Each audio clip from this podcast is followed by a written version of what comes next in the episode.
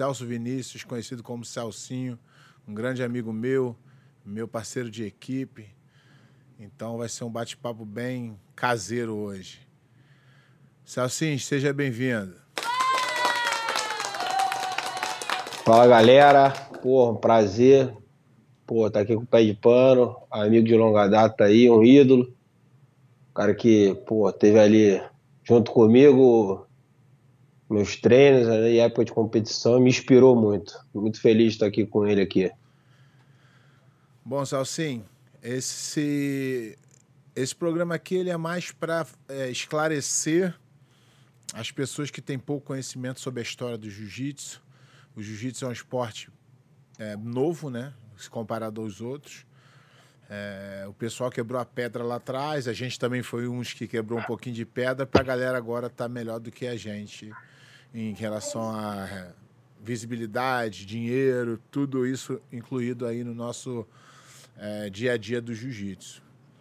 Mas é, tem muito pouca informação sobre toda pessoa aqui que eu venho entrevistar aqui. Eu vou na internet, faço uma pesquisa rápida, boto teu nome e dou uma pesquisada. A única coisa que aparece, porque tu é um cara famoso, é título, lutou, as coisas bem básicas assim, ninguém se aprofundou em saber como é que o Celcinho virou um grande campeão como é que é, foi a trajetória do Celcinho? Por quê? Isso é bom que é, incentiva as outras pessoas. De repente, vários caras aqui que eu entrevistei contaram várias histórias que pô, alguém pode estar tá passando e a gente pode estar tá ajudando pessoas também com a sua história.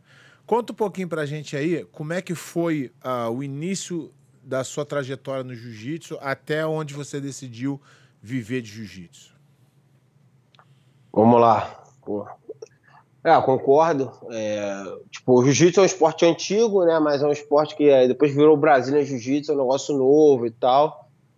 E tá sendo difundido ainda e tá crescendo muito. Acho que a gente é, deu essa alavancada. A arte marcial jiu-jitsu é antiga, mas o esporte, é. competição, é, é, muito novo.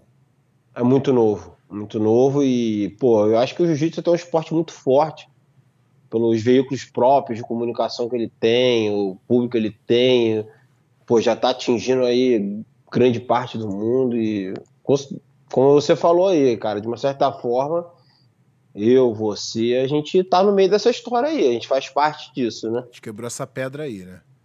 A gente quebrou um pouquinho.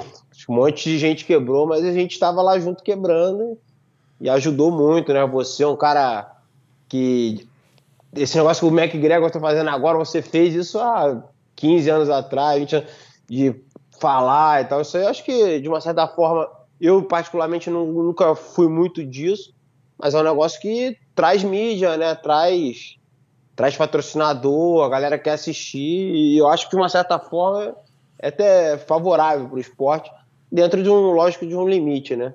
Você sempre foi muito no atleta, você nunca focou em falar besteira fora daquilo ali. Isso aí eu acho que foi importante, é, muito importante pro é jiu-jitsu. É a diferença é que na época eu falava de mim. Falava que eu era bom, que eu era de todo mundo. Hoje o cara gasta muito tempo falando dos outros. Ah, que eu vou fazer com fulano. Eu nunca perdi meu é. tempo. Ah, vou ganhar de ciclano. Não, eu falei, eu sou o melhor e ninguém me ganha. Beleza, essa é a minha opinião. Nem que seja mentira, eu posso falar a minha opinião. Sem querer desrespeitar é, ninguém, né? E a partir do momento que você foi lá e provou, né? Então é. você teve o teu período ali que você provou isso aí foi, pô, por isso que você é o Mas conta um pouquinho aí da tua história aí no início vamos, até quando você vamos decidiu entrar nisso aí agora.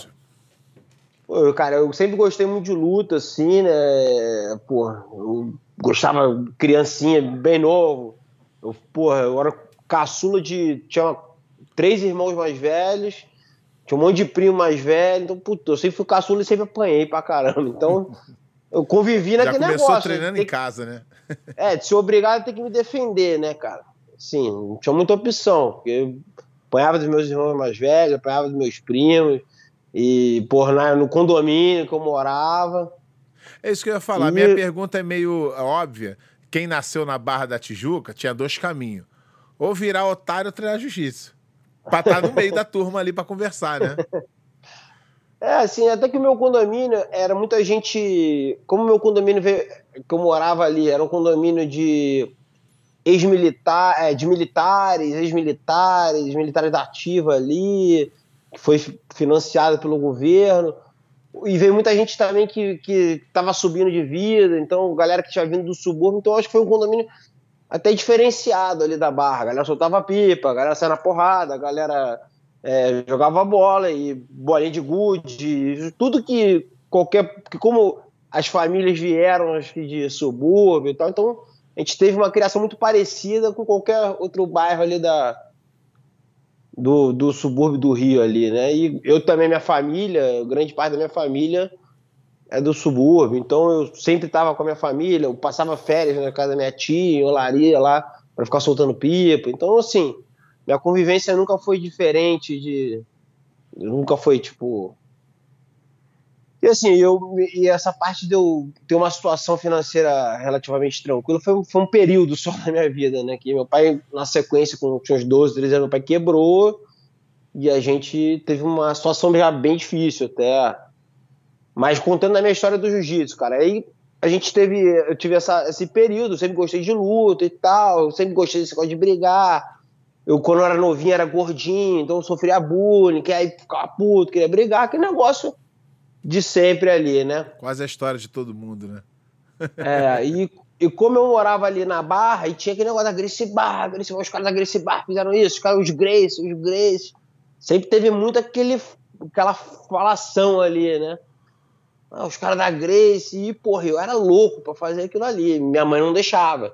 E como eu já gostava do negócio, eu lembro com meus irmãos novinhos, ainda assisti, indo na, na locadora lá pegar alugar a fita do Rickson para assistir do Rickson lutando no Japão. Isso eu bem criança, 10 anos de idade, sei lá. E, cara, tinha aquela vontade, só que minha mãe não deixava. Até por esse fato de eu, de repente, já gostar de brigar ali, de ser meio aquele criança hiperativa, agitada, um pouquinho de. de é, esqueci o nome ali do. É, não prestar atenção nas coisas, né? Rebelde. É, aí ela fala, não, tá maluco, aí você vai querer brigar e tal. Aí, cara, eu lembro que, pô, eu recebi, meu pai recebeu um cartão cliente barra shopping. Isso eu tinha 13 anos de idade. E eu sou júnior, né? Meu nome, eu tenho mesmo nome do meu pai. E tinha, tinha esse negócio, tanto minha mãe não querer deixar, e como a gente estava passando uma situação financeira bem complicada, de perder muita coisa na nossa, nossa família, assim, de Financeiramente só, né? Graças a Deus foi só financeiro. E, cara, aí eu, puta, eu fui lá no Barra Shop, me apresentei como se fosse meu pai, com a minha identidade, 13 anos de idade. Porque lá no Barra Shop tinha uma academia, chamava Fight Center. Não, não sei lembro, se você lembra. Eu lembro, lembro. Então, quem, aí quem eu era fui... responsável lá era o Rinaldo. É, o Rinaldo acho que era o, o dono lá, junto com a mulher dele e tal. Aí eu fui, me apresentei no Barra Shop como se fosse meu pai, os caras deram risada, um moleque de 13 anos, cliente Barra Shop, recebeu os caras dando risada. Aí como eu tinha o meu mesmo nome, os caras acabaram fazendo lá, e eu comecei a catar nota fiscal no lixo do Barra Shop para trocar por mensalidade na academia. Então eu comecei a tro... eu tinha ganhado um kimono, porque teve um amigo do meu pai que morava no mesmo condomínio que a gente, o Marconi, que era chefe de segurança da Globo, e ele falou, pô, tu quer treinar? Vou te levar pra treinar comigo, não sei o quê, tu é casca grossa, moleque, papapá, aquele negócio assim, o cara. Ele era faixa marrom, acho que lá do Cássio Cardoso na época. Ele treinava no Cássio Cardoso. Ele falou, não, vou te levar pra treinar comigo e tal. Só que ele era chefe de segurança da Globo, ele trabalhava lá no Jardim Botânico, ele não conseguia voltar pra Barra para me buscar, para me levar lá. Então, meio que voltei pra estaca zero ali, né? Ele falou que ia levar, convenceu meus pais então ele que me deu a abertura de convencer meus pais a deixar eu treinar. Não, por nada a ver, jiu-jitsu não é isso, aquele papo ali, conseguiu convencer. E, porra, e nisso aí ele abriu as portas para meus pais liberarem e me deu um kimono. Aí teve essa segunda etapa, que eu fui lá no Barra Shop, fiz o cartão, comecei a catar nota fiscal no lixo, no chão, onde tinha nota fiscal, ia catando, ia pegando e ia trocando por prêmios. Só que todo prêmio eu fui trocando por mensalidade lá na Fight Center. Só que eu treinei um mês lá, um mês e pouco, e minha mãe me tirou, porque eu briguei na escola, tirei nota baixa. Foi até por causa de nota. Minha mãe me tirou. E eu tinha meses lá, só que eu acabei perdendo, né? Porque minha mãe me tirou e tal, por causa de eu ter tido mal na escola. E nesse meio tempo, meu irmão começou a treinar. Meu irmão começou a treinar lá no, no Guga, na verdade, no Guga, que faz parte da RIM, do Machado. É. Aí meu irmão começou a treinar no Guga e na sequência o Guga foi morar nos Estados Unidos e mandou os alunos dele ir pro Gordo. E já tinha um amigo meu que morava lá no meu condomínio também que já estava treinando no Gordo. O de bico, que hoje é o André, que hoje é médico e tal.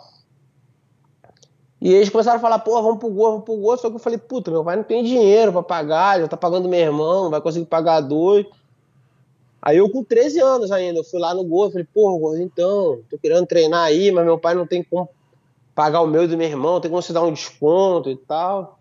Aí o Gordo falou, não, tá, dois filhos, eu dou 10% para cada um, tal, deu um desconto assim. Aí eu fui conversar com meu pai, só que minha mãe, nessa época, ela me tirou, ela falou, não, só quando você passar de ano. Só que era tipo, primeiro bimestre. Primeiro é, bimestre, eu falei, pô, meu irmão, final do ano, deixa eu melhorar no segundo bimestre. Ela falou, não, só no, quando passar de ano. Eu falei, puta, e quando eu passei de ano, eu fui lá no gordo. Falei, pô, Gordo, queria vir aí e tal, não sei o quê. E o Gordo falou, ah, eu te dou um desconto e tal. Aí eu, isso com 13 anos, né? Aí eu falei, pô. Aí eu falei, pai, o Gordo deu um desconto. Meu pai falou, ah, esse final de ano é complicado, espera virar o ano. Eu falei, puta que pariu. ah, final de ano é difícil, segura um pouquinho aí. Quando deu 2 de janeiro, a academia, eu falei, pai, a academia tá aberta, 2 de janeiro, quero ir lá treinar. Falei, não, acho que nem abriu. Falei, não, abriu sim. O meu, meu, meu irmão falou que vai abrir e tal. Aí o pai falou: ah, beleza, bicho, vai lá, não tem como Venceu te frear nisso no cansaço, né? No cansaço, cara. No cansaço. Aí eu lembro que ele foi pagando até um tempo, aí. E eu sempre tive vontade de competir, cara. Sempre tive. Porque eu competi primeira vez com acho que dois meses de, de treino, sozinho. O Gordo botou, falou, perguntou se eu queria competir. Eu falei, pô, quero, quero, quero competir, né? Fiquei naquela animação.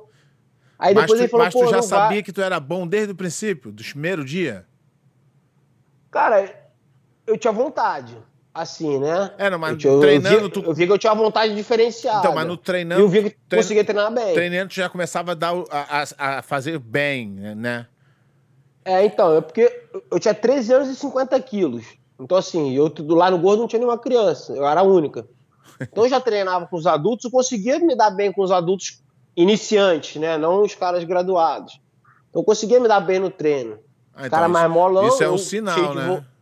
É, eu cheio de vontade. Os caras com 80 quilos, eu com 50, ia pra cima dos caras. Conseguia me dar bem nos treinos assim, mas era uma, um achismo, né? Não tinha noção nenhuma de jiu-jitsu, eu tinha muita vontade só. Aí, pô, nisso aí eu comecei a a treinar nesses dois meses já de treino, o Gosto falou, ah, quer lutar e tal. E depois o Gosto falou, pô, acho melhor você não lutar, porque eu vou para São Paulo, lá no. Ele vinha alguma coisa aqui com o Ryan, trazer os alunos para lutar na, em algum campeonato junto com o Ryan aqui. E eu falei, pô, Gosto, mas eu quero lutar. O Gosto, pô, mas tu vai sozinho, tu começou agora. Eu falei, não, não tem problema não. Aí ele falou, ah, então tá, então vai lutar. Aí ele me levou na academia do Zé Beleza para fazer um teste, assim, né? Pra... Porque como lá não tinha criança, ele queria uma referência meu, tre... minha treinando com criança, né? Eu lembro que era até o Souza, tava dando aula lá. O Souza falou, não, botou, me botou pra treinar lá e eu, pô, aí sim eu consegui ter uma referência, né? Eu treinei é, bem com a molecada, lógico, porque você, molecada amarela, você laranja. Você tinha noção só dos adultos, né? Mas... É, é. Poderia ser um, um, uma técnica diferente, né? É, aí o comecei a treinar ali com as crianças ali do Zé, e aí o, o Souza falou pro Gordo no final, ele falou, Gordo, pô, pode botar que o moleque é brabo, assim, tipo... Aguenta. Bota aí que o moleque aguenta. Aí o, o Gordo, ah, não, porque, pô, não, naquela época não tinha luta de criança faixa branca, é. né? Então eu tinha que lutar de amarela. Eu tinha dois meses de treino. Eu falei, ah, então vai de amarela. Eu até tomei um susto, falei, pô, de amarela? O outro falou, é, pô, não tem branca. eu fiquei meio assustado, assim, falei, não, vamos embora, né? E eu perdi. Eu tava ganhando a final, eu fiz duas lutas, fui pra final. Ganhei duas lutas bem. Aí fui pra final, assim. Eu tava ganhando de 6 a 0 cara. Só que eu fiquei tão louco querendo pegar o cara E eu, porra, não conseguia enxergar nada, deu tudo preto. Assim. Acho que até o Zé, o Souza, sei lá, estavam gritando pra mim. Só que eu não conseguia enxergar nada, via tudo preto, cara. Só via coisa preta. Eu desesperado, querendo pegar o cara de qualquer jeito. Eu cansei, o cara virou a luta pra 7x6. Acho que o cara pegou minhas costas, lá, passou, pegou minhas costas, um negócio assim. Aí, pô, mas aí dali eu falei, puta, gostei pra caralho dessa porra. Falei, pô, em dois meses já fui pra final e tava ganhando a luta bem, e deixei o cara virar uma porra. Dá, então, se eu né? treinar mais, acho eu dá. acho que eu vou ser bom nessa porra. Aí foi, eu acho que o, a minha percepção. Falei, então, pô, acho que eu, se eu treinar, eu vou ganhar. Deixa eu, deixa eu contar uma passagem nossa aqui. Eu conheci o Celcinho, o Celcinho era moleque, 16 anos, mas já treinava bem. Faixinha azul ali, todo mundo conhecia que ele era bom. Uma vez eu tô lá em São Paulo, Aí eu fui lutar um, meu primeiro campeonato sem kimono. Nunca tinha nem lutado sem kimono, nem treinado sem kimono na vida. Aí fui para um campeonato lá em Campinas. Aí eu tô lá na. Audicom. É, eu tô lá na, arquibancada. eu tô lá na arquibancada. Daqui a pouco o Celcinho aparece lá. Eu falei, caralho, Celcinho, tá fazendo aqui, moleque? Celcinho, moleque, porque era moleque mesmo, tinha 16 anos. Aí eu falei, porra, Celcinho tá aqui. Ele falou, vim lutar. Eu falei, ah, tá. Só que o juvenil pagava, acho que era 400 reais. 500 reais. 500 o reais. adulto 1.500. E o adulto 1.500. Aí eu falei, porra, Celcinho, já ganhou. Aí ele falou assim, não, não, eu vou de adulto. Eu falei, como é que é? Na minha cabeça não bateu. Eu falei, esse moleque tá jogando 500, 500 reais fora. Esse moleque aí mata todo mundo aqui. Só que, pô, tinha faixa preta na parada. E eu falando assim, pô, moleque doido. Porque eu sabia que Celcinho era duro, mas na minha cabeça tava assim, Celcinho é duro juvenil. Porra, no adulto não sei. Irmão, Celci foi, foi, foi, bateu em todo mundo e fez a final com aquele moleque falecido, Thiago Fernandes. Thiago Fernandes. Rapaz, que guerra, os dois, um quebrando o pé do outro, e rolando, Poxa. e 10 minutos, 20 minutos. Quando chegou 30 minutos, eu falei, gente, vocês estão vendo que isso aí. Porque não tinha ponto, né? Né? Depois. Não, tinha ponto, mas não, não tinha vantagem, né? É. Aí e... eu sei que eu sei que um ficava estalando o pé do outro, do outro durante 25 minutos, 30 minutos. Chegou uma hora que eu falei, galera, melhor vocês dividir esse dinheiro aí que não vai sair vitorioso dessa luta aí, não. Porque, porra, vocês não vão bater, vocês não estão. Porra, não dá. Que luta do caralho. Eu nunca, eu nunca esqueço disso, cara. Tu lembra disso? Pô, essa, esse... Pô, com certeza. Esse campeonato, eu até considero. Eu já era campeão mundial duas vezes aí. Campeão mundial, brasileiro, várias vezes também. E Cara, eu fui lutar esse campeonato. Eu lembro que, pô, eu ainda, eu ainda fiquei sem treinar nesse campeonato. Eu nunca também tinha trazido em kimono. Fui treinar ali duas semanas. Minha mãe também deu algum problema lá na escola. Minha mãe tinha me tirado do jiu-jitsu. Fui lá na academia conversar, conversar com o gordo. O gordo falou: é, tira mesmo. Acho que eu tinha tomado lanche dos moleques na escola, porra. Aí minha mãe ficou brava pra caramba, falou, não, tu vou te tirar, não sei o que, tu tá dois meses sem treinar, um mês sem treinar. Aí acontece, eu e de vez em quando eu matava a aula e ia treinar de manhã com o Júlio lá, o Júlio não falava nada pro gordo. e eu fiquei em casa treinando com meus irmãos. Meu irmão já tinha treinado, um já tinha treinado luta livre, o outro treinava jiu-jitsu. Às vezes eu botava os dois contra mim, ficava treinando com eles lá. Uma loucura, cara. Aí eu acho que uma semana antes do campeonato eu fui, eu fui lá treinar no, no gordo, dei uns treinos lá. Eu lembro até que o Jerry, o Samoa iam lutar também, eles foram lá na academia treinar com a gente. Aí o Crispim ia lutar, fiquei lá treinando com o Crispim, o Calazans, tinha uma galera do Gordo que também ia, a gente ficou treinando lá. Só que um detalhe ainda, eu lutei 10 quilos abaixo do peso, é, né? Eu tinha 60 peso, quilos. Porque não tinha categoria de baixo. É, tinha até 70 Isso só. Aí, aí eu, eu entrei para lutar, cara, eu, eu lembro eu pesei de tênis, mochila, roupa, né? Ainda tava com a chocolatada de um litro na mão, bati 64. Eu lembro isso até hoje. E os caras tudo rindo da minha cara. Eu tinha 16 anos, mas tinha cara de 14, 15. E é, os caras que eu comprei tudo rindo. Esse moleque tá maluco? Esse moleque tá fazendo aqui? A gente vai machucar ele. E claro, ali subiu um ódio aqui dentro de mim, né? Olha, ah, vai, vai me machucar, então beleza. É, então, o que eu lembro na minha cabeça foi só assim, ia vir aqui, ia ganhar esses 500 reais e ir embora. Mas, mas ia ganhar muito fácil. Ele falou, não, vou no adulto. Eu falei, cara, que... Aí, mas aí daí, daí então eu falei, caralho, esse moleque é do caralho. Eu fiquei assim, esse moleque é do caralho. Só de tu aceitar, mesmo que tu perdesse, eu achei, porra, o moleque escolheu o caminho mais difícil. Eu falei, caralho, esse moleque. Da... Aquele dia ali eu sabia que tu ia ser alguma porra no jiu-jitsu. Naquele dia ali, eu, eu, já sabia. É, cara, e eu entrar pra lutar naquele, naquele dia ali, eu lembro, pô, claramente. Até eu fui, pô, eu lembro minha terceira luta. Foi com um moleque que era faixa preta lá da Jop, de luta livre, e ele era roxa do Carson, Netinho. Esse moleque era bom pra caramba e tal. Meu irmão falava muito dele, que meu irmão treinou.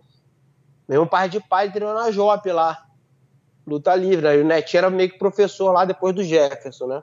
O Jefferson não cabia, esse Netinho era o professor lá. E o meu irmão falava muito que o Netinho é bom pra caramba, que esse Netinho é bom. E caiu na minha terceira, lutei com ele. E o, porra, eu lembro claramente o Carson no corner dele, sentado na cadeirinha. Eu não tinha nem corner, eu sozinho. Aí o, o Carson falou pra ele: já viu que essa é fácil, pega logo pra descansar pra próxima. Porra, mano, o me deu uma raiva. Eu falei, pô, eu não vou perder essa luta nem pelo caralho, mano, depois do Carson ter falado isso. Aí quando eu ganhei no final, o Carson ainda me xingou pra caralho lá. Porque foi pra morte súbita, né? A luta empatou, acho, foi pra morte súbita. Aí eu puxei na meia. Aí o, o Net veio meio que no Akimura. Aí eu levantei ele. Naquela tua galegada e... especial que só galegada.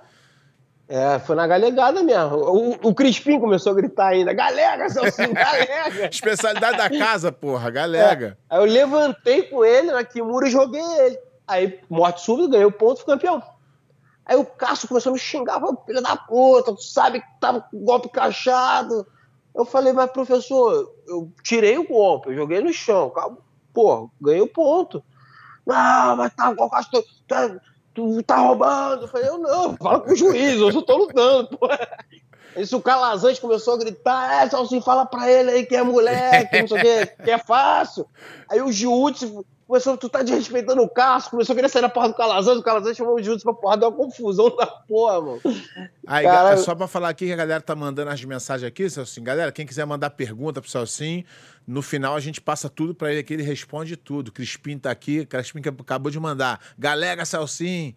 E tem a galera é, aqui, Cris... galera elogiando, obrigado Pô. aí. E no final, galera, pode ir mandando aqui as perguntas, que eu vou botar tudo no final. Aparece na tela aqui o teu nome, da onde você está ma ma mandando e, e, e, fica tudo aqui. E aí, Celso, em que horas foi, que, que, momento foi que você falou assim, caraca, vou viver do jiu-jitsu? Que isso é uma decisão importante, né? Não, mas foi desde muito novo, cara. Foi muito novo. Tanto que. É, então, tem, por isso que eu tô falando. Muito. Por isso que eu tô falando. Tem gente que vai ali é, fazendo duas coisas, estudando, pensando em ser outra coisa, e em um momento dá um estalo, vai. Eu acho que eu e você foi então, diferente. No, acho que na faixa branca já falou, aí, vai ser isso aqui mesmo. Pelo menos comigo então, foi assim. Eu, eu, não, eu já vi assim, que eu não era um cara que, pô, como eu te falei, eu tinha dificuldade de prestar atenção às coisas, eu tenho é, dificuldade de ler um livro, eu tenho muita dificuldade porque eu sou muito imperativo, né? Então eu tenho aquele desvio, aquele déficit de atenção, né? E, porra, eu não. Eu até era inteligente assim, não era um. Mas eu era vagabundo pra caramba na escola. Eu, porra, e o jiu-jitsu ali Aí pra falou, mim era uma paixão. A escola tá puxando pra um, gente. é, eu vi um futuro naquilo ali, né? E, tipo, e eu falava pro meu pai desde muito novo. Eu lembro que meu pai falava, pô, eu só queria que você se dedicasse um décimo que você se dedica do jiu-jitsu pra escola. Um décimo tava bom. E eu falava, falei, pô, pai, mas eu não quero. Eu vou na escola porque eu não quero ser um ignorante, mas eu, porra, eu quero me dedicar, quero me dedicar ao que eu quero fazer na minha vida. Ele falou, você tá louco, você quer viver do jiu-jitsu, não dá dinheiro. Então, eu falava, pô, pai, mas olha o gordo, cara. O gordo tem família, tem filho e vive do jiu-jitsu. Então, o gordo foi muito importante. É, tu tem que ter pelo é, menos um parâmetro ali, né? Porque se exatamente. ninguém consegue, é foda de tu ir meter a cara. É, mas assim, o gordo, naquela época, pô, eu vi o gordo de Fusca, eu vi o gordo de Paraty velha. Não foi que eu vi o é, gordo é, não, bem. Mas, mas ele conseguia é. viver do que ele gostava. Exatamente, mas ele, para mim, sempre foi um parâmetro. Lógico. Eu olhava e falei, puta, eu quero ser igual o meu professor. exatamente. Então, isso, para mim, ter o Gordo como professor foi muito importante para mim. E as Entendeu? pessoas, então, as pessoas não. Às vezes, é isso que eu tô falando, as pessoas. Eu vou até chamar ele aqui, mas vai ser uma é, lavação de. É, vai ser sacanagem, né? Porque, porra, eu sou aluno do cara, só vou falar bem, né? Tem nego vai falar, porra, você tá. Mas o, o gordo, para mim, é muito mais do que só um professor de jiu-jitsu. O Gordo, para mim, foi um cara que, porra, provou para mim que tu ser honesto, que você ser digno é a melhor coisa do mundo. Um cara assim. Exatamente. O Gordo é, o, o Gordo é um exemplo de, porra. vida. É, você falou que eu ia falar agora. Ele é muito mais do que um professor, porque ele é um exemplo. Você dali dar uma aula é uma coisa. Você ser um exemplo para um aluno, você querer que o aluno te siga, você passar isso para ele, é, é uma coisa muito mais acima do que só ser um professor, né? Exatamente. Mas, então, tipo assim. É uma coisa muito diferente. E, eu, e, eu, e a história, minha história com o Gordo, eu não fui aluno do Gordo igual você do começo. Na verdade, minha história com o Gordo começou. A gente era parceiro de treino mesmo, de sair na porrada. Eu conheci o Gordo, eu, lembro, eu conheci o Gordo assim. Conhecer de, de, de, começar a ter contato, conhecer ele como ídolo do jiu-jitsu, né? Caralho, gordo, gordo, gordo. Aí depois eu me tornei parceiro de treino dele. E aí já treinava duro com ele pra caralho. E então foi. Eu lembro de você, faixa azul, lutando com os caras lá da academia. É. Eu, eu lembro que. No novo Lebron, tu chegou lá ganhando os caras todos, o Jabá te mordeu, é, lembra? e, Você porra, deu um e, lá, e, e, lá os caras eram tudo, porra, gordo jiu-jitsu, e, porra, porra, entrava muita gente, porque é, é, o campeonato é. era na casa de vocês. Você treinava é. ali, você via o, o, lugar onde você ia lutar. Então, acho que até hoje é, é assim. Não é mais um campeonato é tão grande como era na nossa época, porque na nossa época não tinha campeonato, né? Tu via Exatamente. os campeões mundiais ali lutando, mas era um, um, campeonato muito importante naquela época. Com certeza. Mas, é, e aí, porra, a minha história com o Gordo foi, ele, olha, olha o que o cara fez, que na hora eu briguei com ele, a gente se desentendeu, mas tornou para mim uma coisa absurda. Eu na luta com o Tererê, na cabeça dele, na cabeça dele, o, o, tempo tinha acabado, ele falou a verdade. E eu, putão, porra, não sei o que. Depois é que eu entendi, falei, cara, olha como o cara é honesto. Olha como esse cara é honesto. Ele é honesto para qualquer lado. Contra é. a gente, a favor da gente, ele só é honesto. E aí, porra, aquilo ali me tornou, para mim, um exemplo de honestidade. Mesmo que tinha sido contra mim, hoje eu sou grato dele ter feito isso. Que teve a possibilidade de eu conhecer ele como ele é. Entendeu? E aí, depois disso, Exato. tu sabe como é que o gordo é, né? Caladão. Ele ficou quase. Ele é, é um cara tímido, ele, ele fechado. Ficou, Eu fui lá, pedi desculpa a ele, tudo, tudo. Ele ficou um ano e meio sem falar comigo. Mesmo eu falando com ele, eu chegava lá, e aí, gordo? Ele, aham. Porra, não sei o que, ele, sim. É me dava a mínima Isso confiança. que tu, na época, era o cara. Exatamente. Ele poderia ele querer babar teu Ca... ovo Ca... pra poder ficar teu amigo. Cagou. E não fazia questão. Cagou. Cagou pra mim. Eu fiquei um ano. Mas eu ficava é. lá, porque eu sabia que eu tava errado. Então eu ficava lá todo dia. Todo dia. Até que um dia que ele falou: É, esse bicho aí não vai me largar, não. E aí eu, pô, virei aluno dele, porque eu fui treinar MMA com ele. Eu treinei jiu-jitsu muito tempo com ele. E aí, porra, hoje é um dos caras que eu falo quase, quase todo dia, quase toda semana. A gente tá se falando. Ele vem na minha casa, eu vou na casa dele, me tornou um grande amigo meu. Pô, e olha como é que começou o negócio. Então, às vezes, com, o que parece que vai ser ruim no momento, se torna uma coisa boa para a vida inteira. Então, isso é um, grande, um grande exemplo. E, assim, tem uma coisa, a gente tem uma particularidade, eu e você, que, que a gente já conversou sobre isso, que eu acho que poucas pessoas tiveram isso. Mas quando quando você, eu, eu vou te perguntar isso, mas quando é, é, nós tivemos o mesmo sentimento, quando eu fui campeão, bicampeão mundial absoluto, depois da luta, eu não tinha dinheiro para pagar a conta de luz da minha casa. E aquilo ali frustrante demais, né? Porque tu sonha tanto com aquilo. E aí eu é. acabei indo pro MMA para poder. Eu já tinha um filho, eu tinha que sustentar meu filho. Então eu pensei menos em mim pensei mais nele. E isso também aconteceu contigo quando você foi tricampeão mundial de jiu-jitsu, não foi? Alguma coisa dessa?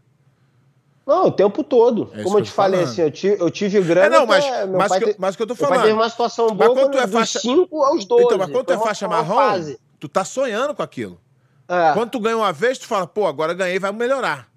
Tu ganha a segunda, tu fala, agora vai melhorar.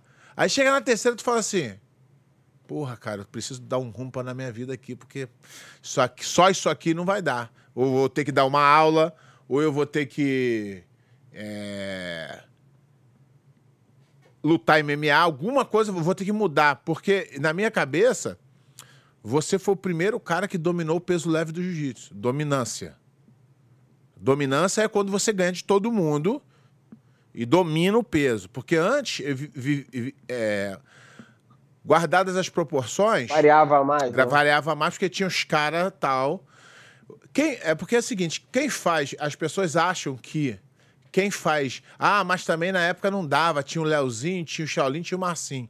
Problema não é que tinha. Na tua na época, época tinha o Lepre, tinha o Lane, Na tua época Leite, tinha, Calazans. mas você era eu diferente. Caras, é isso que eu tô, mas é isso que eu tô falando. Você era diferente. Então, naquela época tinha caras balizados para cima, claro, muito bons, mas não tinha o diferente. Então você foi um cara que dominou o peso leve. E, ao meu ver, se não tivesse tido que dar aula e um pouco também se decepcionado com jiu-jitsu como, como eu, né? E acredito que você teria sido, sei lá, umas seis, sete vezes campeão mundial no peso leve. O que é que tu, você lembra dessa época e como é que foi essa decisão meio que tirar o pé do, do da, da competição? É, se você me permitir, eu vou voltar um pouquinho. Você pode aqui. falar o que você quiser, é isso que eu quero saber. Porque pouca gente sabe Vamos disso, Salsinha. As pessoas falam, ah, Salsinha é. campeão mundial, ah, Salsinha... Beleza, calma aí, mas tem uma história ali. E eu sei, porque a gente conversa, eu sei mais do que os outros aí.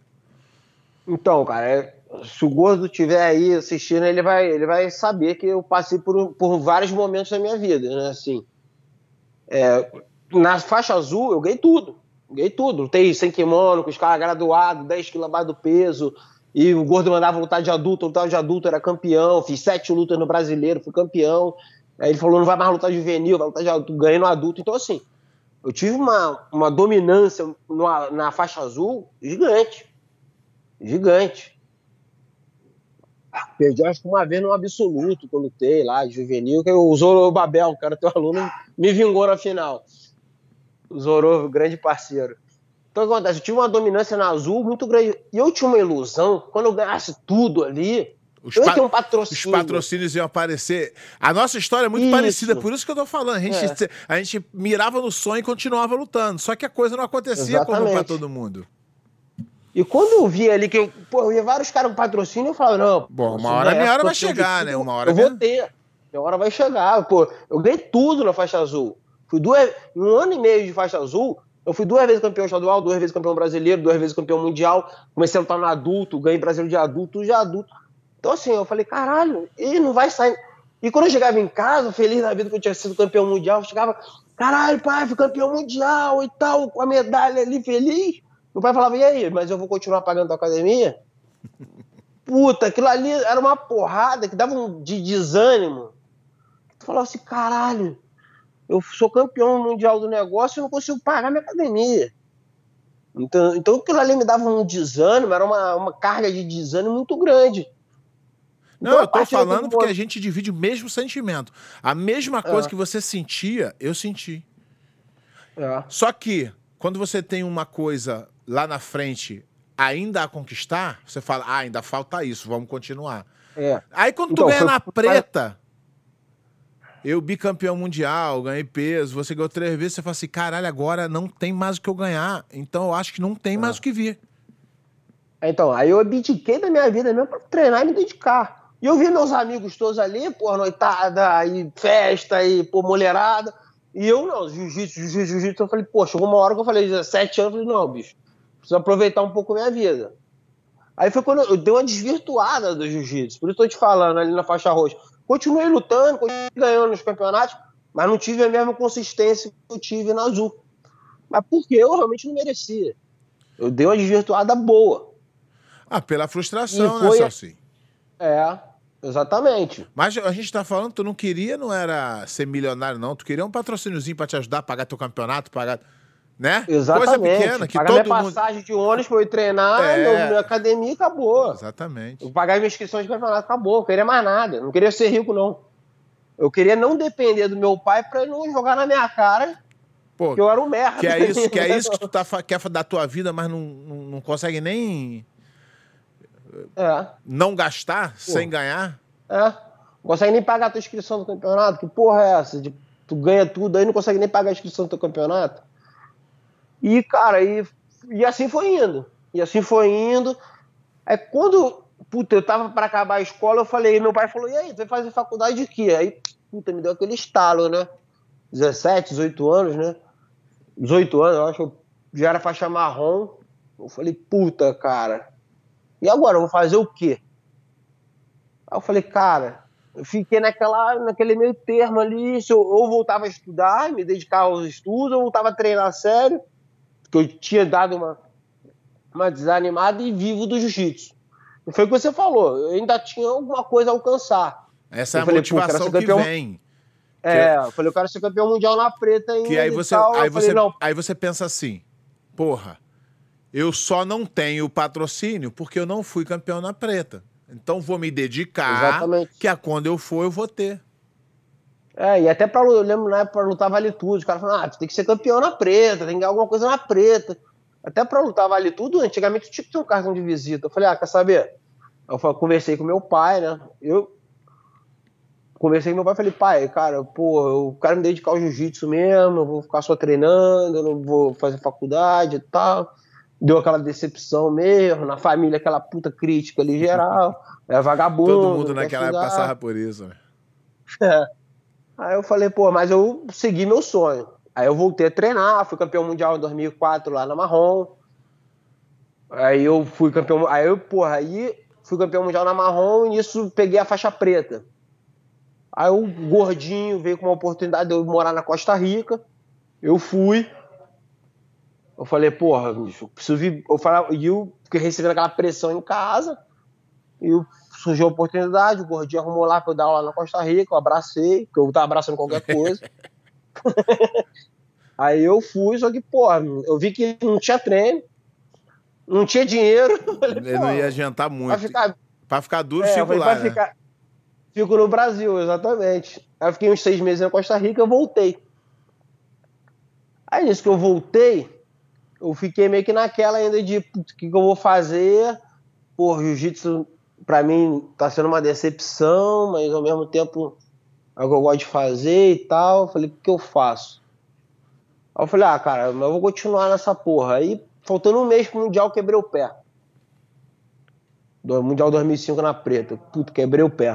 Falei, puta que pariu, não acredito e tal. Faltando uma semana pro, pro Mundial, meu pé ainda bem inchado e tal. Porra, eu falei, cara, o que, que eu faço?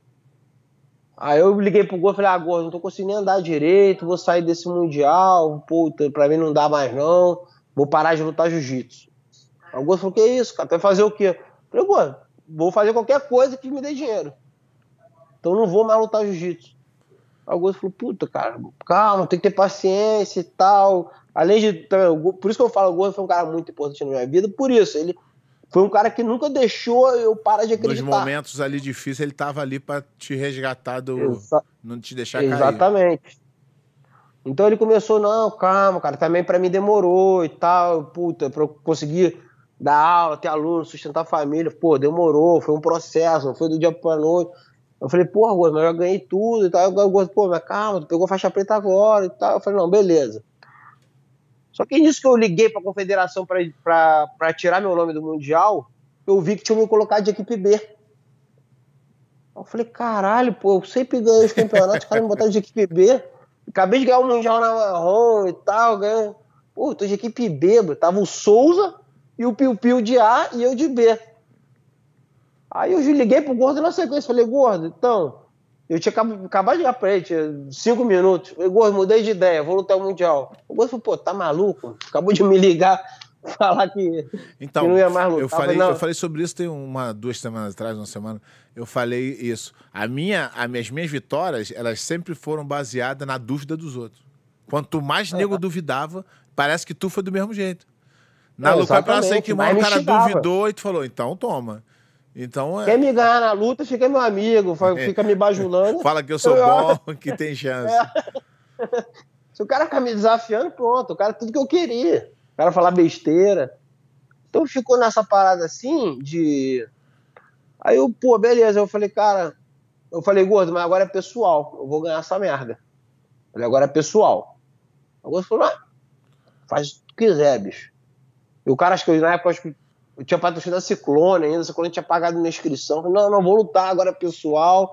Eu falei, gordo, eu vou ganhar essa merda. Aí foi o meu primeiro mundial, ali de preta, né? E quando, aí quando cai na final, os, eu na, na verdade, eu vou falar aqui abertamente, quero que se foda, né? Eu queria lutar com o Piu Piu. Uhum.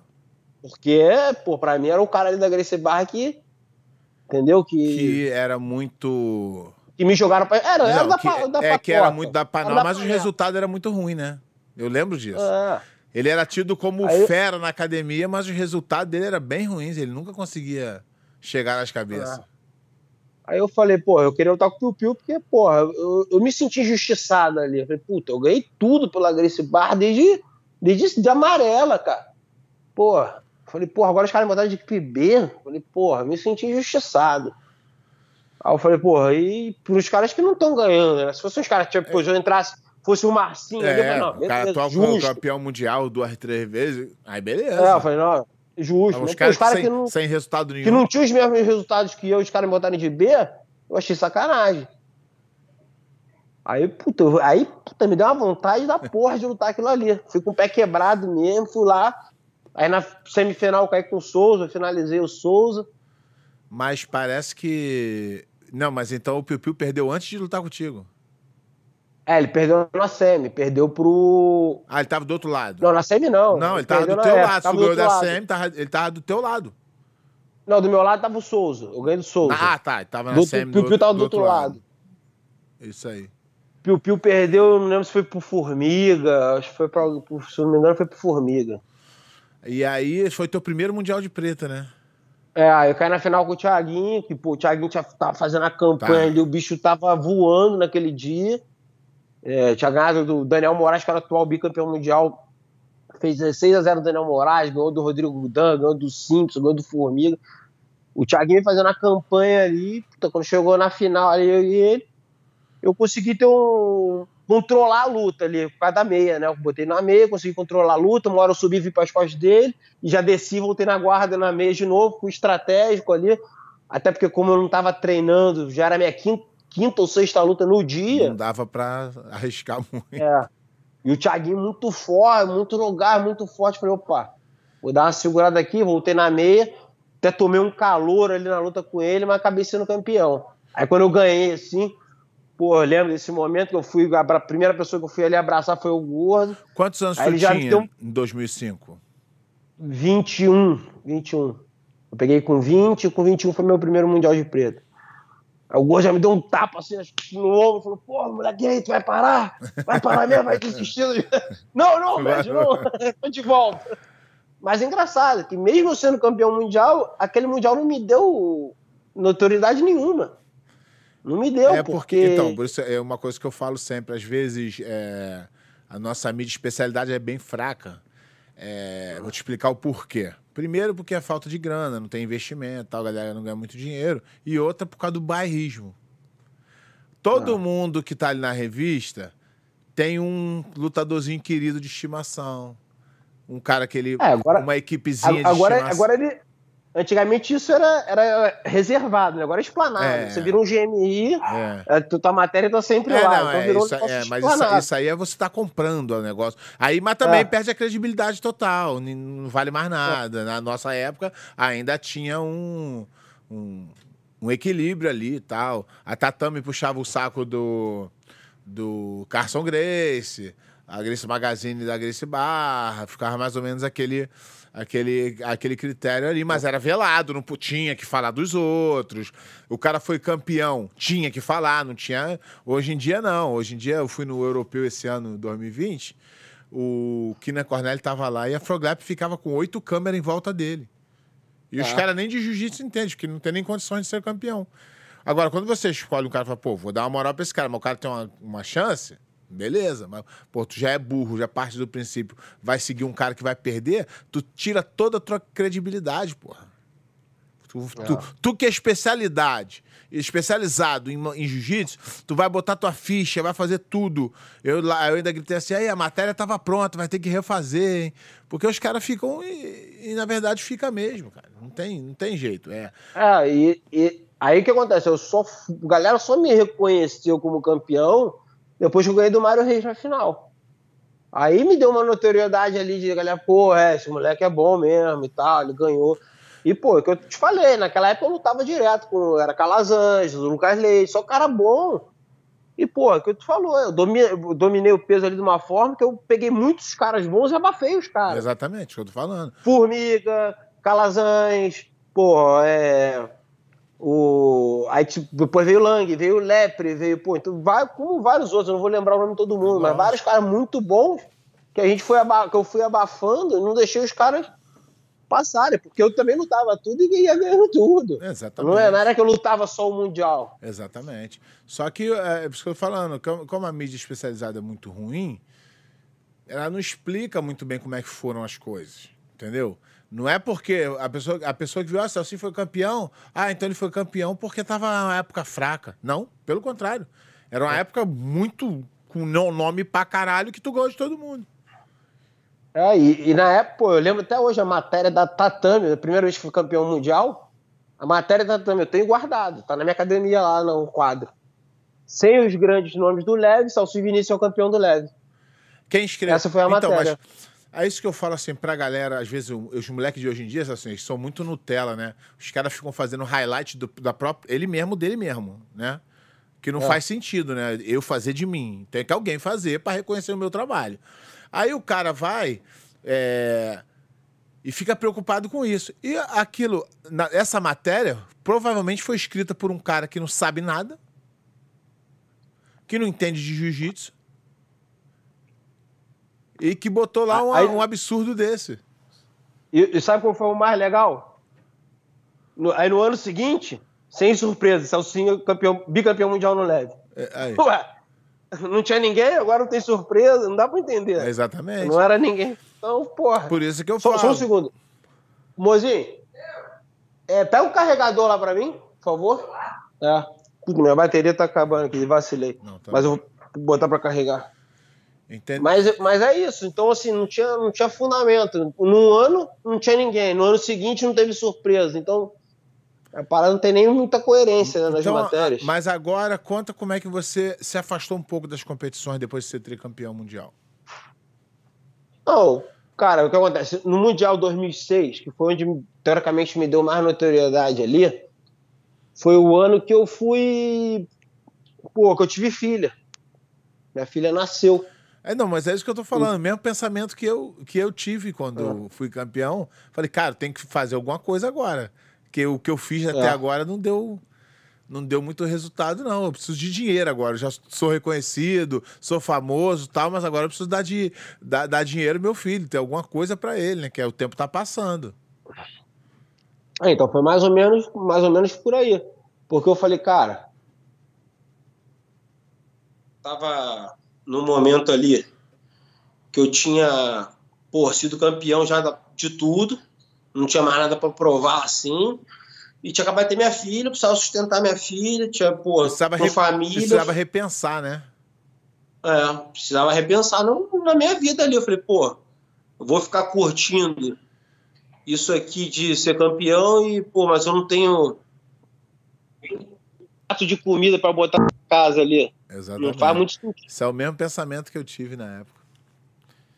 eu falei, pô, preciso ter um prato de comida para botar aqui para minha porra, pra eu comer. Era assim, não era questão de, ah, não é luxo, querer ter carrão, não. Querer ter comida no prato. Entendeu? Então as minhas as oportunidades que eu pedi não era para para poder ter uma, ah, uma vida boa com jiu-jitsu, de ganhar dinheiro, não. Eu queria me sustentar só, entendeu? Eu queria pô, poder pagar o, o básico, ter comida ali na, no prato, né? Para poder para poder continuar. Era só isso, assim. Pra, porra, preciso ter que comer. Não tinha que comer direito. Eu falei, porra, meu. eu, não ficava expondo isso para ninguém, eu não vou ficar vitimizando. Exatamente. Eu, a, a, gente é bem parecido nisso. Eu nunca falei para ninguém que. Nunca cheguei para ninguém, é. ah, que eu preciso de dinheiro. Não, tem que fazer o meu dinheiro, dar meu jeito. Exatamente. E foram as decisões que a gente tomou em algum momento. Quem, quem sabe da minha história foi minha, minha mulher. Tanto que, pô, aí em 2007, pô, o campeonato foi nos Estados Unidos. Pô, pra, em 2006, eu nem contei isso aqui. Eu não tinha dinheiro da inscrição. Eu tinha sido campeão mundial em 2005. Em 2006 eu não tinha dinheiro da inscrição, no último dia. Eu liguei pro seu Ricardo, lembra? O seu Ricardo, Ricardo. lá na academia. Falei, seu Ricardo, me empreste um dinheiro aí, pelo amor de Deus, para pagar a inscrição. Ele falou, não, eu pago. Eu falei, não, se você pagar, eu te dou um kimono, que eu tinha acabado de fechar com a Tama. Eu falei, pô, eu te dou um kimono da Tama. Ele, não, não precisa. Eu falei, não, não, faço questão. A, a, a, moeda de troca que eu tenho. Você paga a minha inscrição, eu te dou um kimono. E foi assim que eu me inscrevi no Mundial 2006, não tinha dinheiro da inscrição. A minha mulher tá falando que eu lembro. Então, assim, ela sabe o que a gente passou, né? É, é exatamente. Mas sabe. por isso é que eu tô falando, assim, chega agora um moleque de 20 anos que vai lutar um Mundial, que tá naquele momento ali fala assim, porra, vou desistir, não tem dinheiro. E aí ele vê o teu sucesso de não ter desistido, ele não desiste. Então essas histórias têm que ser contadas. Não a história do Celcinho campeão, não.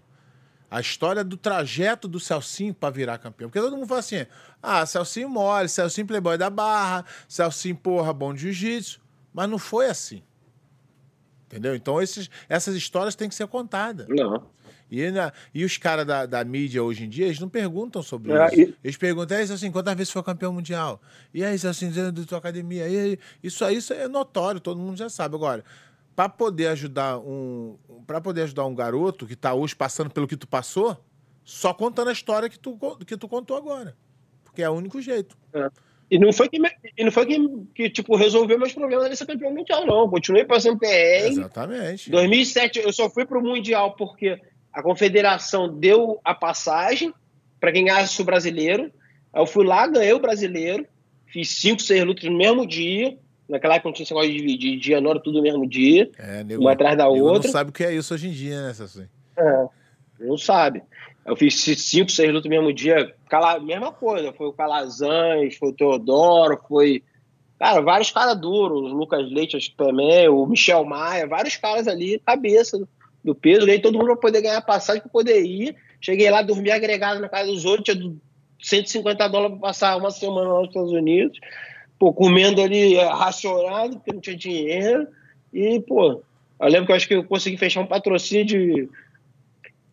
Com a Onda Match, os caras me deram acho que 200 dólares ali, porque onde eu continuei. Aí depois eu fui para Nova York tentar dar aula lá, nem seminário dava na época direito.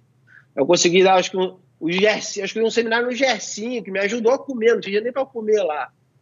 Então, aí depois fui para Nova York também para conseguir dar mais aulas para poder, pô, eu queria fazer o aniversário de um ano da minha filha. É. então, e as pessoas acham que é então, fácil. É. Aí eu lembro que que melhorou a minha vida mesmo, cara, foi que deu uma melhorada, que eu digo assim, que foi um, uma mudança na minha vida, foi quando eu vim para São Paulo. Realmente foi quando deu uma melhorada assim, um pouco então, na minha vida. Aproveita né, aí consegui... conta essa história. Como é que foi a tua ida para São Paulo? Porque até nisso a gente, até nisso a gente tem uma história parecida. A nossa história é muito um parecida. Então, o Raya já não estava mais com o mesmo foco aqui na academia, assim, né? De estar frequentemente aqui, dando aula e tal. Ele, ele o Raya ficava um tempo aqui, ficava um tempo fora treinando também na época do Pride. E o Russo segurava muito aqui, a parte da manhã até o almoço. Só que à noite o Russo ia para o Alphaville. Isso aí. É, o Russo. Então à noite, teoricamente, não tinha um professor o na academia, foi, não, Russo, não tinha um cara ali. O Russo foi para o Alphaville quando o, o, o, falecido Rodrigo Boni é, morreu. Isso. Aí o Russo ficou indo para o Alphaville. O Gabriel também ajudou a segurar um tempo. O Gabriel já não estava mais na raia, o Gabriel estava na Aliança na época. E já tinha desentendido ali com o Raia. E a verdade é que aquela época a equipe do Ryan estava num momento difícil ali, né? Não estava mais naquele momento que você é, veio. A equipe, do, a equipe do Ryan era basicamente a, a, liderança dele, né? A liderança dele. É. Quando ele se afastou, a equipe começou a desmoronar. É, ele já não estava tão presente mais ali. Quando ele vinha, ele, ele vinha só no horário do almoço, o Ryan, assim, quando ele ia. Então ele não estava mais tão presente na academia. Pô, os, os grandes nomes da equipe já não estavam mais na equipe. O Gabriel Vela estava na Aliança, o Fábio Leopoldo estava focado em lutar Vale Tudo, estava morando em Nova York lá lutando IFL. É, pô, o, a galera que, que não seguiu com Jiu-Jitsu estava com ele aqui, mas não estava mais seguindo Jiu-Jitsu, tinha ido para outro lado, estava virado empresário e tal, e, entre outras coisas, cada um foi seguir sua profissão. Então a equipe do Ryan estava tava num momento bem defasado, assim, né? E eu, queriam trazer. Aí eles começaram a se reunir para não deixar que correr e queriam trazer alguém. E começaram a fazer, acho que, reuniões e tal. E parece que. Eu vi até o Casquinha falou numa entrevista esses dias, falou que foi ele que falou meu nome. Mas o que os caras me passaram na época, quem falou meu nome na época foi o Robicinho. O irmão do Ryan que morava com ele. o mais novo, que tá lutando no Bellator agora. O Rob Sim falou, pô, o Rob Sim era garoto, tinha 17 anos na época. Falou, pô, você traz essa ele é aluno do Gordo, o Ryan Gordo, superficialmente de academia e tal, mas não tinha essa proximidade toda com o Ryan. Eu tinha muito através do Gordo, né? Uhum. E quando, aí o Ryan, aí os caras apresentaram a ideia pro Ryan, o Ryan gostou. O Leandrinho Slibe, que estava aqui, o Leandro Slibe, aluno do Sonequinho, uhum. Me ligou na época, ele estava ele tava ajudando o Ryan falou, pô, tu quer vir pra cá e tal? Eu falei, porra, quero. Pior que tá no FICA. Pior que tá no FICA. Aí eu, por isso, eu fui conversando com o Ryan e tal, e na época até... É, que ano foi isso, Celso? Galera, foi 2007, 2007. Que a gente começou a conversar, conversar. Aí o Jaime fez uma proposta. Eu falei, porra, essa proposta não dá pra eu ir, tenho família e tal. Eu tenho que ter, pô, não tem como morar com Ryan. É difícil com família, filha pequena. Eu falei, pô, preciso ter um, uma, um apartamento pra morar e tal. Então. Aí ele falou. Aí nisso a gente foi debatendo, debatendo. Aí que o Foca, você conhece bem o Foca, que chegou junto. Eu, pô, sou muito grato a ele. Esse cara, pra mim, porra, é, porra, a, eu a verdade, meu pai paulista. A verdade é que esses caras aí, todos que tu tá falando que tu conheceu, e alguns não sei nem se ainda tu chegou a conhecer, os caras são gente boa pra caralho. Quando eu cheguei, eles me trataram bem pra caralho. Até hoje eu levo esses caras aí, não, não tenho muito contato com alguns, mas com alguns ainda tem, mas eu ainda levo esses caras no meu coração, não, não pela jiu-jitsu, mas a forma como esses caras me trataram assim como pessoa mesmo. Os caras são gente boa pra caralho. É, é, é, o que me manteve em São Paulo até hoje, Pé, né? porque os caras são muito gente boa mesmo. Porque eu já tive 500 oportunidades melhores para minha vida, assim, de sair daqui e nunca saí, eu acho muito por, por essa gratidão, gratidão do que os caras fizeram por mim, entendeu? Tanto o Ryan que me confiou, teoricamente, tocar a, a, a, equipe ali, a academia, a parte do jiu-jitsu ali, né?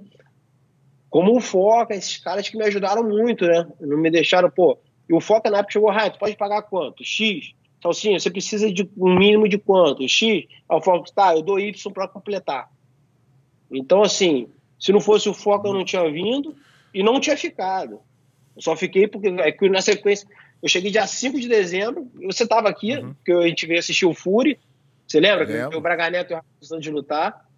Eu vim, eu vim para assistir também. Eu tinha, eu tinha me reunido com o Ryan na praia lá. A gente, o Ryan tava no Rio lá. Ah, tô aqui na praia, vem cá. A gente conversou, meio que se acertou. Ele falou: não, vai para São Paulo lá, vê se tu, se tu gosta, se tu gostar, tu fica. Isso foi. Aí eu lembro que eu falei: ah, o Rafael e o Braga Neto vão lutar lá em São Paulo. Eu aproveito, eu vou com eles ali.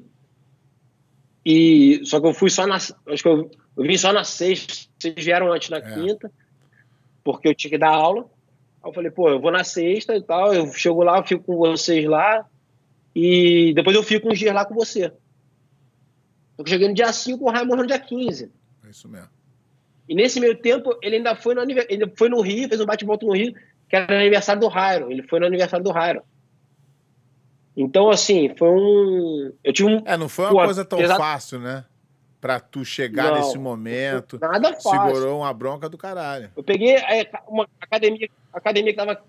Porra, agora não faz mais sentido, posso falar. A academia tava. No, não se pagava. A academia ali do Ryan não, tava igual, momento difícil. Então, igual você tá falando, se não fosse os caras que apoiaram, não tinha nem.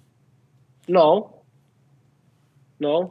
Aí, pô, na época, a, a, a namorada do Ryan lá, André, que segurou um pouco a academia, na sequência ela vendeu também. E a academia tinha um custo muito alto ali, Eu fui né? Lá, o a Ryan... academia era maneira pra caraca. É, o Ryan era um cara, pô, você conheceu, ele queria ajudar todo mundo, então dava bolsa pra um monte de gente. Então, assim, a academia mal, nem se pagava, então, assim, pô, e querendo ou não, o Ryan foi embora. Então eu fiquei meio ali sem chão, né? Eu falei, porra, e aí? Eu vou... Na época eu cheguei pro Foca e falei, e aí, Foca, o que, que eu faço? Meu raio morreu, porra, mas eu, caralho, não quero deixar o que ele confiou em mim na mão, mas ao mesmo tempo, pô, tenho uma filha pequena para criar, tenho família, e aí, o que eu faço? O Foca falou, não, o Raio combinou contigo, tá combinado, a gente vai seguir. Aí a Andréia também falou, não, se o Raio combinou, tá combinado, mas Aí, mas a André, logo um momento depois, assim, ela se desfez, que eu, é, era muito difícil para ela entrar ali, ver um monte de foto do Ryan, ela se sentia muito mal, eu acompanhei isso. Toda vez que ela entrava na academia, ela chorava e tal, ela, era muito difícil para ela estar tá ali. Aí, a partir do momento que fez, essa pessoa que comprou a academia dela me deu uma puta de uma volta. Então, assim, é, foi, foi tudo foi de, só... É, tudo borrado. Celcinho, agora vamos entrar aqui na, na, na, pergunta dos internautas, tá bom? Alguns já mandaram e a galera vai mandar. Primeira pergunta aqui é do é, Wagner Delmar Lopes da Silva. Celcinho, é, foi difícil a luta contra o Cobrinha?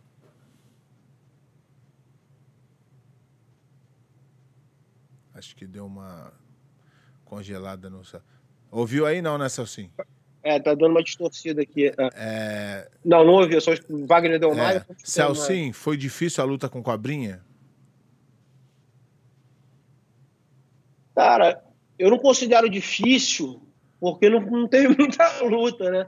Luta difícil é aquela que ah, o Cobrinha segurou, segurou muita luta.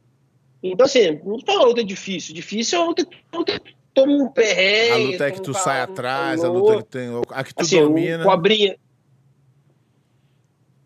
É, foi, nem que eu dominei, mas foi uma luta amarrada pra caramba. Eu fiquei ali meio que tentando passar uma cobrinha. E apesar dele eu achar que eu sou mais forte que. Eu acho que eu sou mais forte que ele. Ele tem uma pegada muito forte, então ele conseguiu me travar com a pegada, né? ele fez aquela pegada e fechou os cotovelos ali. Eu não conseguia muito que mexer ele.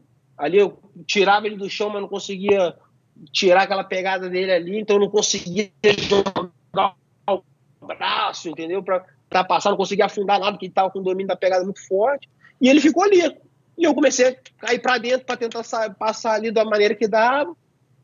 O juiz chamou a nossa atenção umas duas vezes ali. Só que ele. Eu, e a partir do momento que eu caí pra dentro com tudo e ele deu uma freada no ritmo, e continuou segurando, aí no final o juiz acabou dando a luta pra mim, mas a luta feia, 0 a 0 eu, eu gostaria de ter feito uma luta mais bonita com ele. Não, boa. Outra aqui, ó. Davi Veloso. Celcinho, pensa em lutar MMA de novo? Cara, é, eu nesses anos de, de luta, 20, mais de 20 anos lutando sem parar, eu acumulei muitas lesões, assim, né, cara? Meu corpo é bem. Meu corpo é bem, bem, bem zoado, assim, né? Pô, situação física hoje em dia é, não é tão boa. mas, cara, é que negócio, é questão de oportunidade, assim, não é o meu foco, mas, pô, se, se valer quer lutar. A pena. É, Quer lutar o UFC com o McGregor, ganhar um milhão, pô, a luta tá com a minha mãe, entendeu? é lógico, é, isso aí. Um negócio bom que eu acho que vale.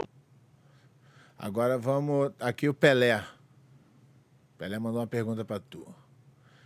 Henrique Pelé Marcos. Assim, quem da sua geração que você não lutou e tinha vontade de lutar? Pô, é, Bom, acho que na minha geração eu acabei lutando todo mundo. A minha maior frustração como lutador foi na, é, na época que eu peguei a preta ali, que eu tava pegar a preta, os caras que eu sempre desejei lutar, eu tinha vontade de lutar, por uma questão de eu achar os caras muito bons, eu tinha os caras como ídolos do peso, todo mundo se aposentou. Puta, isso pra mim foi muito frustrante. O Leozinho, o Shaolin, o, porra, o Léo Santos, esses caras que eu considerava foda ali, todo mundo se aposentou no período que eu tava a pegar a preta ali. Então isso para mim foi frustrante pra caramba. É, pô, foi decepcionante, que eu queria muito ter lutado com eles. Não por uma questão de rivalidade, mas uma questão de admirar os é. caras. Admiração, eu queria muito. É, para mim, pô, faz sentido é isso, lutar com os caras que você considera que os caras são loucos pra caramba. Tu tá com o pé rapado ali, Pra mim não. Mais uma. Marcelo MS. Pé, pergunta pro Celcinho como eram os treinos dele e do Leonardo Sagioro, Cascão, dois brabos da minha guarda, principalmente. É, o, o Cascão é meu amigo pessoal, né? E a gente acabou dando uns treinos juntos, assim, em Abu Dhabi, lá na Califórnia. Porra, o Cascão, o peso pena mais forte que eu já treinei na minha vida. Nunca vi um peso pena fazer tanta força, mano. Cara, mas é, ele é casca grossa, foi um treinão, cara. Foi um treinão, mas o que eu posso falar é isso, o resto não se comenta, né? ah, mais uma. O Wilson Barbosa. Pé, pergunta para ele os cinco adversários mais duros das faixas coloridas. Faixa colorida. É difícil tu lembrar, né? Assim, agora o nome dos caras, faixa colorida. O cara que eu lutava sempre ali era o Teodoro, é um grande amigo meu também, Teodoro Canal sangue bom demais. Pô, eu lutei. Aí tinha uns, tinha uns outros caras, teve aquele Calvin, que na época era minha estrelinha assim também. Lutei com o Mário Reis, rapaz colorida.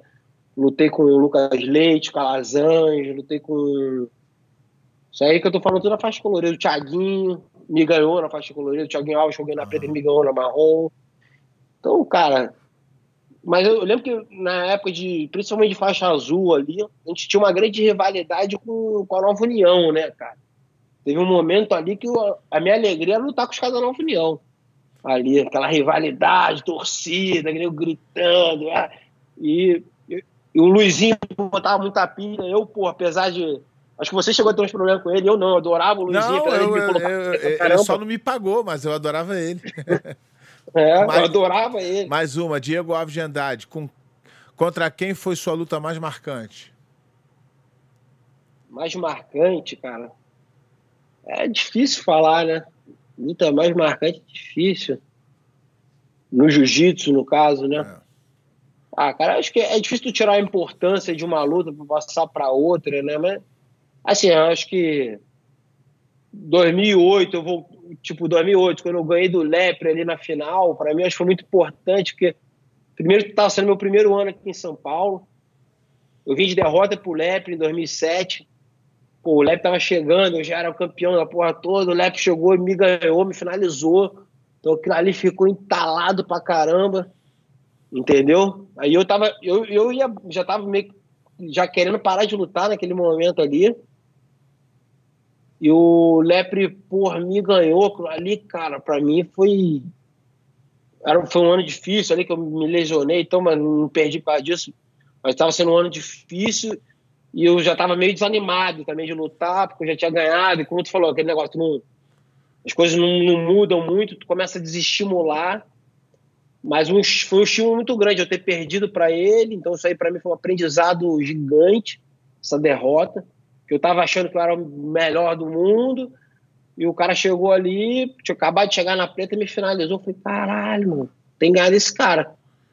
E é. eu vi São Paulo, ao mesmo tempo eu já não, não tinha mais o, o gordo ali no meu corner me cobrando, né, ali pra, no, no treino dia a dia.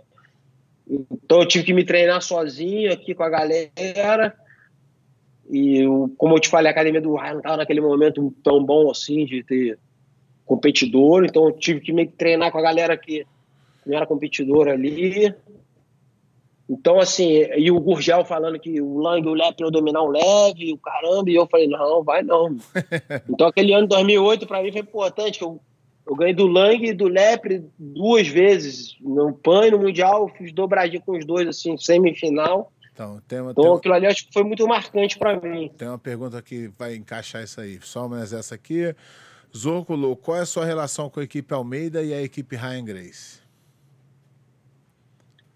Cara, vamos, vamos falar primeiro aqui, para mim, que eu acho que o mais importante é a Ryan Grace, né? A Ryan Grace, para mim, foi super importante, não tem como tirar isso do, da minha história.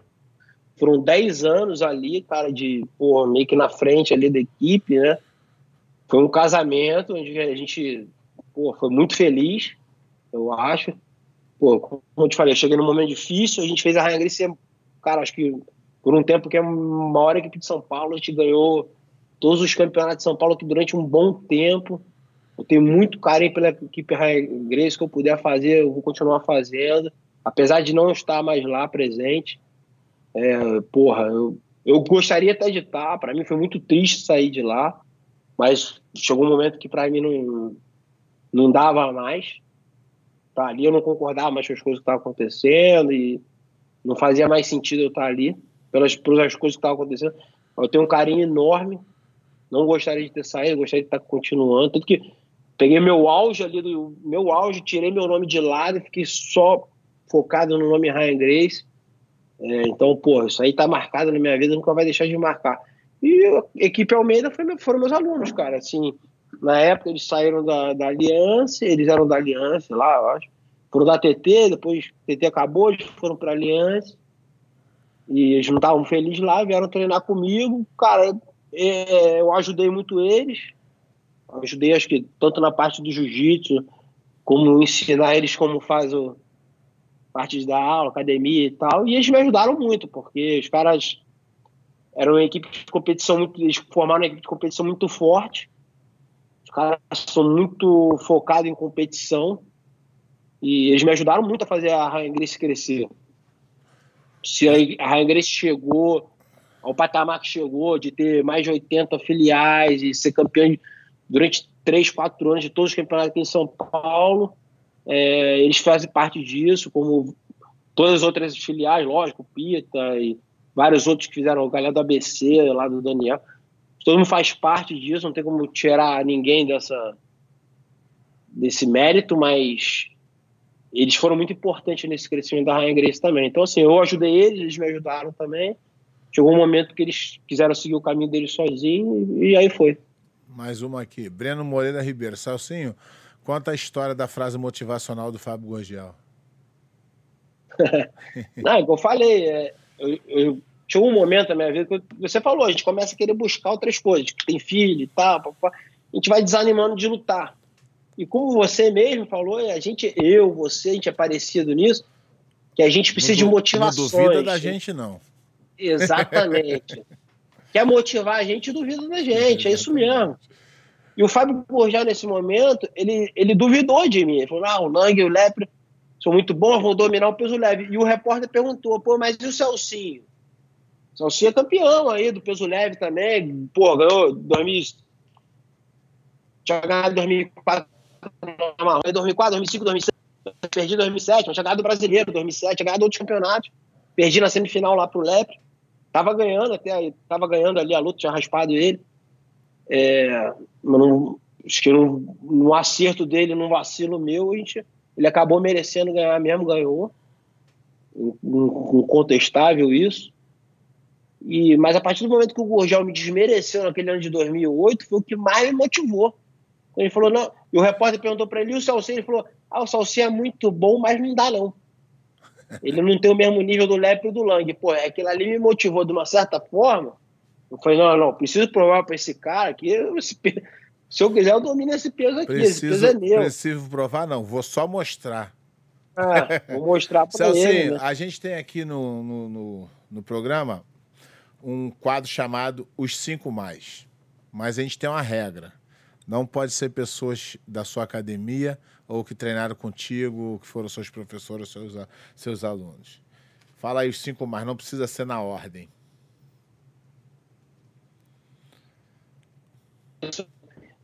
Eu tenho uma admiração muito grande pelo Ross, pelo Rickson, mas eu não vi muitos caras lutar. Vi assim por, por DVD e tal, vídeos depois, o Rickson e Ross. Lembra que é a sua opinião, caras... tu pode botar quem tu quiser, é. do jeito que você quiser. Fora de série, assim, né? Cinco. É... Cinco. Pô, o Roger.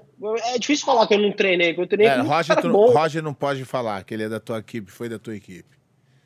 É, então, Roy, você mesmo. É, mas porra, não pode. A regra, ali. a regra é regra. É. Agora, arruma cinco aí que não são da, é. da sua equipe.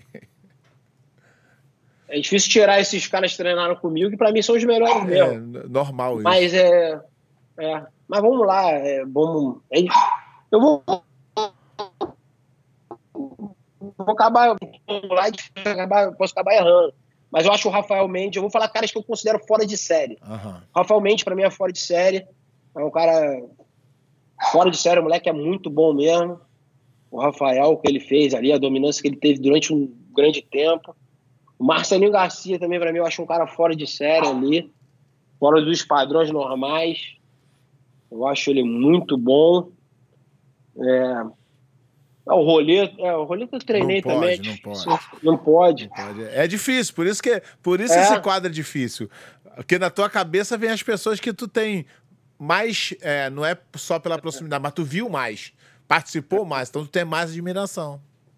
O Nino foi um cara que eu treinei também, que é um cara fora de série. Também não pode. É, Tá ruim pode. pra gente, tá ruim, tá ruim de escolher pra é. gente. É, não, mas tem, não, tem vários caras aí. Eu, eu, eu, tá faltando pensar agora aqui. Então, joga mas três aí, joga aí... três aí. Tem que jogar, é mais cinco mais, não pode é. ficar. Né? Porra, pega o, porra, o, o mal fascínio, a dominância que ele teve no peso galo é absurda. O Bochecha, é, puta, é um cara também, a história que ele fez, o Rodolfo, fora de série.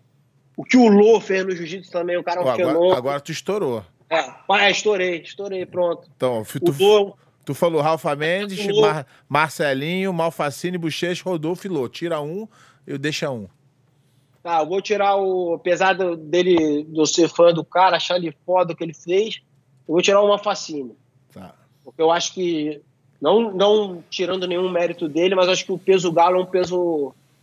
Não tem a mesma dificuldade de fazer a história que os outros fizeram. Hum, beleza. A história que os outros fizeram é muito mais, é mais agressiva. Assim. Celso, a gente está já chegando aqui no final. Vou pedir para você fazer suas considerações finais aí para a galera que assistiu e deixar um recado para a galera aí. Pô, galera, todo mundo que assistiu aí, obrigado. É, o que eu tenho para falar é isso, cara. É, eu agradeço muito a todo mundo aí que eu tentei. Eu posso, lógico eu esqueci de várias pessoas, mas todo mundo que me ajudou nessa caminhada aí do jiu-jitsu, que treinou comigo, que não me deixou desistir, que me apoiou de uma certa forma, que acreditou em mim, porra, isso aí faz parte da minha vida. É um cara que, como eu falei, porra, a gente treinou junto, era um cara que que eu tinha ali como um parâmetro ali também de chegar. Isso aí acho que é muito importante para o lutador, você ter um parâmetro um cara que treina contigo. Você vê que o cara está tendo sucesso, porque eu, muita gente, eu vejo hoje em dia muita gente falar, ah, pô, é campeão, mas isso. Não, bicho. Tem, tem que ter inveja do cara, tem que usar aquele cara como um espelho para você chegar. Fala, porra, meu irmão, o cara chegou, porra, e o cara treina comigo, porra, então, caralho, eu posso me esforçar e chegar junto com ele ali, junto porra, vou dar a mão pro cara, não falar mal do cara ou achar que o cara teve algum benefício nisso, não, pô. Então, porra, o gordo, meu mestre querido, foi sempre um exemplo como pessoa, como professor, como didática de aula, de tudo, puta, que eu aprendi com ele, vou levar, sempre vou levar aqui no meu coração e pro resto da minha vida, um aprendizado, pô, a oportunidade que o Raim me deu quando eu vim para cá, cara, a galera que me ajudou aqui, eu tenho muita gratidão por todo mundo que me ajudou. Realmente, eu, quem quer ser um dia campeão, cara, é o que eu falo pra galera, quando a galera fala pra mim, cara, falou, você quer, não é fácil, mas dá para chegar, mas o caminho é árduo e você tem que ter persistência. Você vai ver muita merda antes de ver alguma coisa boa. Então você tem que estar disposto a isso. E, cara, meus alunos, eu tenho, pô, adoro meus alunos aqui, são os caras especiais na minha vida. É, eu aprendi muito aqui em São Paulo. Eu, eu falo assim, eu não fiz faculdade, mas é que São Paulo, para mim, foi a melhor faculdade que eu poderia ter feito na minha vida. O que eu aprendi com esses caras aqui em relação a tudo. Pô, e até o que o, a importância do jiu-jitsu, muito maior do que competição. E como a gente é competidor, a gente sempre focou muito nessa parte de competição. E aqui, eu, aqui eu aprendi que o jiu-jitsu é muito mais do que isso. O bem que a gente pode fazer com o jiu-jitsu para as pessoas, entendeu? Quantas pessoas a gente ajuda através do jiu-jitsu a ganhar motivação, a ganhar autoestima, a melhorar a vida dos caras, os caras emagrecerem, os caras saírem do momento difícil da vida, sair das drogas. Então, porra, agradeço todo mundo aí que sempre teve ao meu lado, lutou ao meu lado, me incentivou, me ajudou. É isso. Obrigado aí todo mundo. Valeu, Salsinho. Muito obrigado pela tua presença aqui, a tua história. Eu tenho certeza que vai inspirar muita gente e, e muito bom também para molecada aí que está nessa época de nutelagem, aprender a, a, a verdadeira história do jiu-jitsu raiz. Celso, muito obrigado, um prazer falar contigo sempre. Tu é um amigo prazer que, é que o jiu-jitsu me deu aí. E tamo junto, meu camarada. Obrigado. Obrigado você pela oportunidade aí, Pé. Parabéns aí pelo programa. Eu, eu acho, como eu, te, eu já te perturbei, eu falei, tem que fazer no Instagram também, Pé. É, tem que mesclar aí. É que é complicado, o Instagram não deixa tu botar é, microfone bom, câmera boa, aí fica meio complicado. Mas vai, vai conseguir. Valeu, Salsim. Obrigadão, irmão. Um grande abraço. Valeu. Valeu. Parabéns aí. Galera, agradecer vocês aí mais uma vez. Obrigado por tudo. Lembrar que a gente tá com o podcast, por favor, quem puder ir lá no Spotify, seguir lá, no, nas outras plataformas também. É uma forma de você contactar com a gente aí. Não esquecer de seguir, é, se inscrever no canal e dar um like lá no. curtir o Facebook e, e divulgar para os amigos também. Galera, um grande abraço. Fiquem com Deus. Até a semana que vem. Tamo junto.